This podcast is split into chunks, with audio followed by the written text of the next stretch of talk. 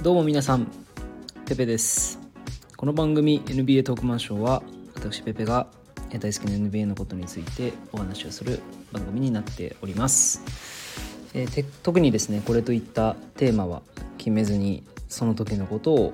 たことをですね、お話しできればと思ってます。で、今はですね、もう絶賛盛り上がりまくっている FA 戦線について、話をできればなと思っているんですけども、各種媒体ですね、Twitter、YouTube などで、かなりもうすでに話をされてしまっているものの方が多いかなと思いますので、今日はですね、個人的に気になったFA であったりとか、トレードされた選手についてですね、お話できればと思うんですけど、ちょっと自分なりに、加えるとすると、あまり知名度のない選手の、そういった契約関連に触れていければなと思っております。で、僕はですね、かなり前から、20年NBA 見てるっていう話さっきしましたけど、昔からですね、なんだかこうスター選手っていうよりは、ちょっといぶし銀な目立たない感じの選手がずっと好きでした。例えばですけど、僕すごいレイカーズ嫌いだったんですけど、レイカーズは嫌いだったけど、それこそコービーとシャックがいた時代の、リック・フォックスはなんだか気になるとか、で、あとはそもそも全然有名な選手が全然いない、チームみたいなのも結構好きで、例えば、割と直近で言うと、そうですね、ラプターズとかすごい良かったですね。もちろんカイル・ラウリーとかシアカムとかいるんですけど、やっぱりテレンス・デイビスとか、いやマジこいつ誰だよっていう感じですし、あとは、それこそマット・トーマスとかブーシェとか、もそうだし、ナゲッツだったらトーリー・クレイグとか、リック・ビーズリーとか、あの辺りのこうちょっとお前誰やねんみたいな選手が結構気になってですね、よく見てるんですよ。でもし僕と同じように、スター選手っていうよりはなかなかあまり名が知れてない、そういう選手の方が好きですっていう人にですね、めちゃくちゃおすすめしたいコンテンツがありまして、それ何かっていうと、YouTube のチャンネルなんですけど、ですね、そういったスター選手じゃない、ちょっと知名度のない選手のハイライトしか載せてないっていう、YouTuber というか、海外の方なんですけどいらっしゃいまして、それなんていうチャンネルかっていうと、ダウントゥーバックっていう名前なんですね。で、多分これダウントゥーバックで多分合ってるんですけど、知ってる人いるかな、ダウントゥーバックで。このダウントゥーバックに出てくる選手が、もう個人的にはもうめちゃくちゃツボであるというところです。で、このダウントゥーバックのチャンネルの魅力なんですけど、まず何といっても、昨今めちゃくちゃ広告ついてますよね、 YouTube の動画って。で、ほとんどプレミアム加入してる人っていないと思うんで、一般ピーポー、僕みたいな一般ピーポーって言い方自体すげえおっさんくさいなってのは思ったんですけど、僕みたいな一般人であれば、基本的には広告地獄に合ってると。で、もともと一つしかついてなかったのに、最近はデフォルトで最初に2個ぐらい広告ついてて、ゲロうざいっていう、よくあると思うんですけど、そのですね、広告が一切ついてないんですよ。なんでかっていうと、動画そのものがほとんど5分以内なんですね。下手したら3分以内の動画がほとんどなんですよ。もう極力無駄なシーンを省いて、とにかく得点シーンのみ載せてるんですね。で、毎回ハイライトをどんな感じで載ってるかっていうと、例えば選手の名前が書いてあって、ノーマン・パウエル、23ポイントフルハイライトで9月9日2020みたいな、そういうもう本当に全部フォーマット一緒で、選手の名前、何のハイライトを載せるか、あと日付っていうのしか書いてないんですよ。でもこれがすごい好きで、本当に。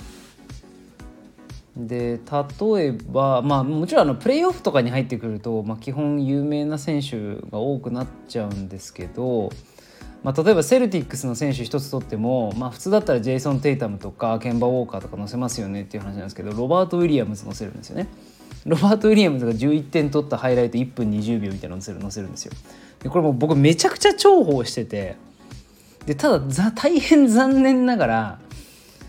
多分この人この YouTube で一切マネタイズ多分できてないと思うんですよ。なんでかっていうとやっぱり時間が短いので、なんて言ったらいいかな、見どころは確かに少ないんですよ。なんで平均の視聴回数がだいたい2000弱ぐらいなんですよね。やっぱり万ぐらいいかないとなかなか YouTube でちゃんとお金稼ぐって無理だと思うんで、うん、まあっていうのがあってですね。なんで僕は本当にこうあんまりネームバリューのない選手が好きだし、そういう選手のハイライト見るのが大好きっていう話でした。はい。ちょっと話ずれちゃったんですけど、まあでも本当ダウントゥーバックマジでおすすめですね。うん。だってPJ ドージアー選手の20得点8アシストみたいなハイライトとかなかなか見れないし、ソロモン・ヒルが21点取った試合もハイライトもなかなか見れないし、メルビン・フレイジャージュニアの10点のハイライトもなかなか見れないし、タイラー・ジョンソンが16点熱で取った時も見れないじゃないですか。あと DJ ウィルソンが12点取った試合もなかなか見れないと思うんですよ。あとレイジョン・タッカーが18点取った試合は見れないと思うんですよ、本当に。ただここなら見れます、確実に。うん、本当に渋い選手をたくさん揃えてるんですね。でちょっとごめんなさい、ちょっとこれもう僕のダウントゥーバック愛が止まらないんですけど、一個面白いなって個人的に思ってるのが、最近はあんまりないんですけど、このダウントゥーバックの動画のサムネイルがちょいちょい結構ふざけてて、なんかよくあると思うんですけど、写真を動いてる人写真で連写で撮った時にやっぱりどうしてもなんかこう目をつぶるかつぶらないかみたいな、その瞬間刹那みたいな時ってあると思うんですよ。でその時の顔ってどんなにイケメンだとしてもめっちゃブサイクなんですよね。めっちゃ滑稽な表情なんですよ。でそういう表情をあえてサムネイルにぶつけるっていうのを、まあ、割とやって出てですね、うん、最近あんまりなくなっちゃったんですけど、昔はもう基本それでやってるみたいな感じだったんですね。うん、それもすごい好きです。はい、じゃあ気を取り直して、FA 戦線気になる、話をしていこうと思います。まずは誰からいこうかなで言うと、もともとホークスにいたディアンドレ・バンブリーっていう選手がガードフォワードみたいな選手でいるんですけど、彼が2年契約4ミリオン2年契約でラプターズに行きましたっていう、こう渋いムーブですね。でなんで僕はこのディアンドレ・バンブリーの話したかっていうと、ディアンドレ・バンブリーってめっちゃ顔がなんだろうな、かっこよくないんですよ本当に悪口しか言わない番組になってきちゃってるんですけど、なんかしぶとくずっとリーグに残ってるなと思って見てたんですよ。でやっぱりちょいちょいホークスでもなんか出たり出なかったりみたいな感じなんですけど、やっぱこうなんか結構エネルギッシュなプレイヤーで、まあ、割とハッスルする感じのプレイヤーで、まあ、体格もなかなかいい方なんで、割とディフェンスできる選手のバラエティも多いんじゃないかなって思うし、でやっぱりこうラプターズに見初められるってなるとやっぱりもうちょいポテンシャルある選手なのかななんて思いますけど、昨今の NBA で4ミリオンで2年契約っていうのはなかなか激安契約ですね。まあ彼もちょっとホークスはね、だいぶウイングが有望株揃ってますから、このままだと干されるっていう状況だったと思いますんで、うん、とても彼にとって良かったんじゃないかなって思います。であとは、トレードで、ペイサーズの TJ リーフがサンダーに行きましたっていう話ですね。なんかケビン・ラブ風味な選手ですよね、この TJ リーフって選手。ちなみにこの僕のさっきの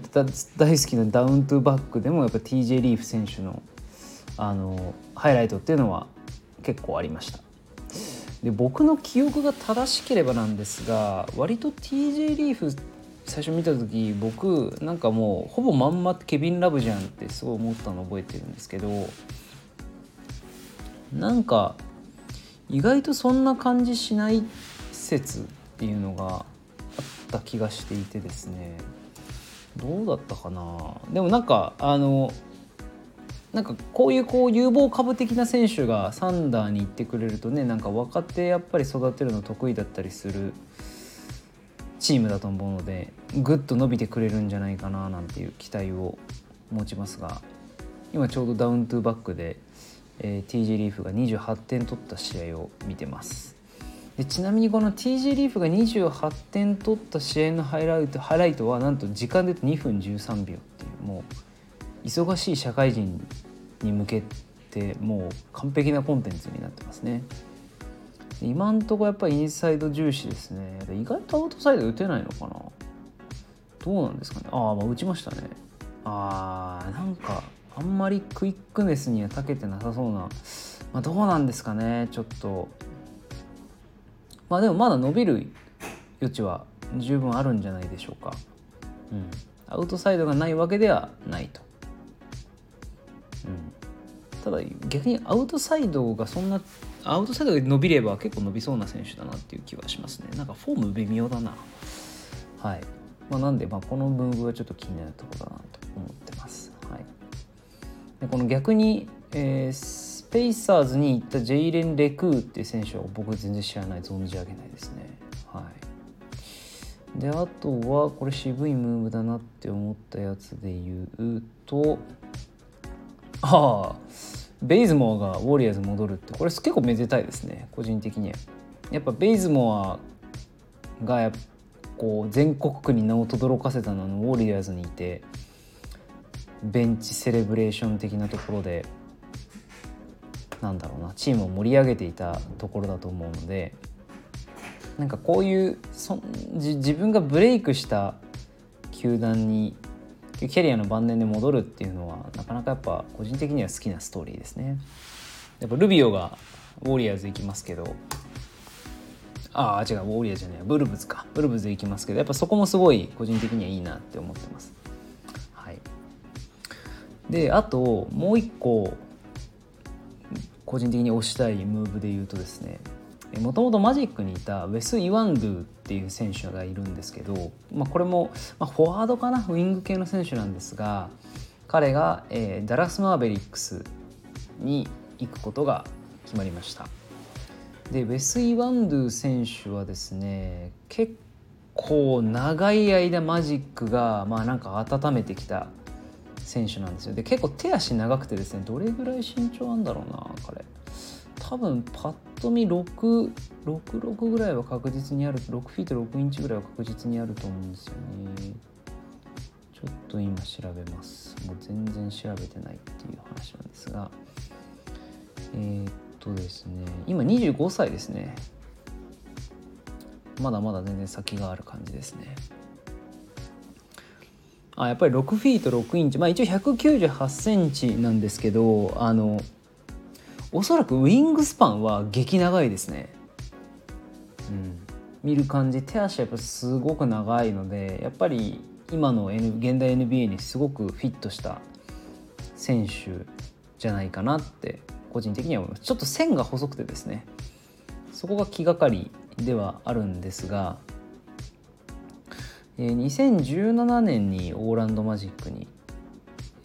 入団して、そこから171818191920、まだまだ若い選手なんですが、まさに 3&D の選手になれるポテンシャルをかなり込めた選手になると思うので、このダラス・マーベリックスで、ルカ・ドンチッチと組んでですね、いいシナジーみたいなのを生み出してもらえたらなと思っております。はい。あとは個人的にこれ渋いムーブだなって思ったもので言うと、そうですね、いろいろあるな。まずモーリス・ハークレスがヒートに行きましたと。1年 3.6 ミリオン。で、やっぱりこれジェイ・クラウザーが出ていってしまったというか、出ていかれてしまった穴をやっぱ彼で埋めることになるのかなと思いますけどね。あとデリック・ジョーンズ・ジュニアも出ちゃってますからね。結構ヒート外出ちゃってるけど大丈夫っていうふうに思いますね。彼も 3&D なんだけどちょっと冴えない感じの、彼も元マジックですからね。元を正すとやっぱりね、マジックでなかなかね目が出る選手っていないんですよ。マーケル・フルツぐらいじゃないですか。大体マジックから出ると目を出すっていうケースが多いかなと個人的には思っております。そうですね。あと今言ったデリック・ジョーンズ・ジュニアがトレイルブレイザーズに行くっていうのも、これもすごいいいムーブだなって思います。あとはそうですね、どれだろうな。でも本当にもう目まぐるしいですよね、今年の FA 戦線は。あとあれか、もういっぱいあるな。ブリン・フォーブス、元スパーズのブリン・フォーブスがバックスに行くっていう話ですね。これはなんかあんまりピンとこなかったですね。あんま狙いが分かんないというか、3打てる選手がいた方がいいっていうことなのかな。あとジョージ・ヒルが出ていってしまった穴を誰かに埋めてほしいっていうことなんで、そういう意味で言うと適任なのかな、どうなんだろうなっていう感じがします。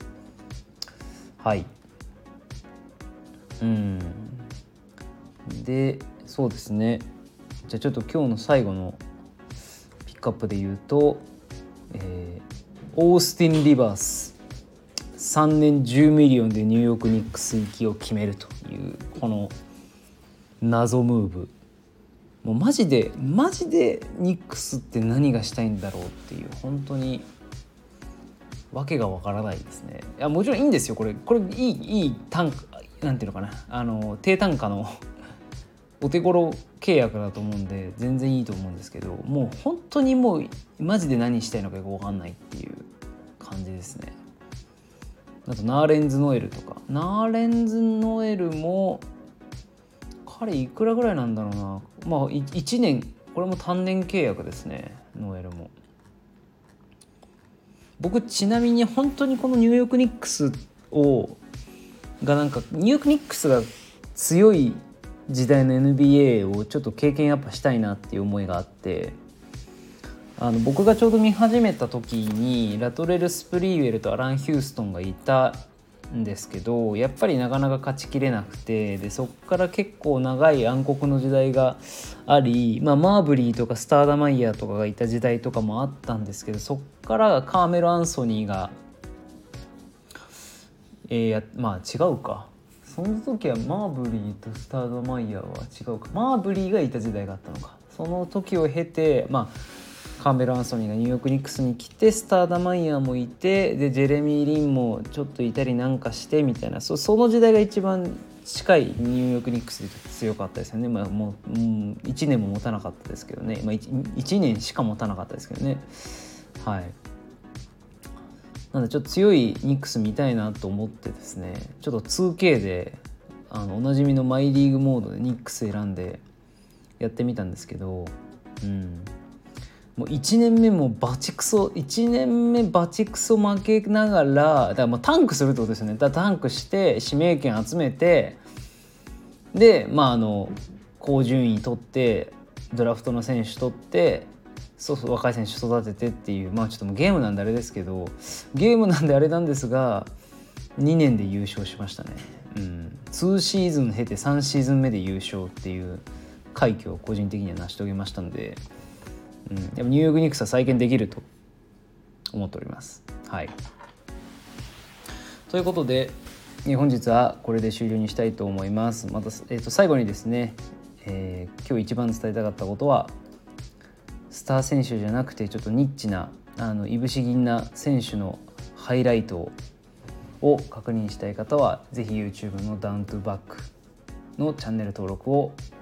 してください。ちなみに本当に言っときますけど、僕が別にこのチャンネルを作った主ではありません。多分海外の方だと思います。はい、それでは以上です。さよなら。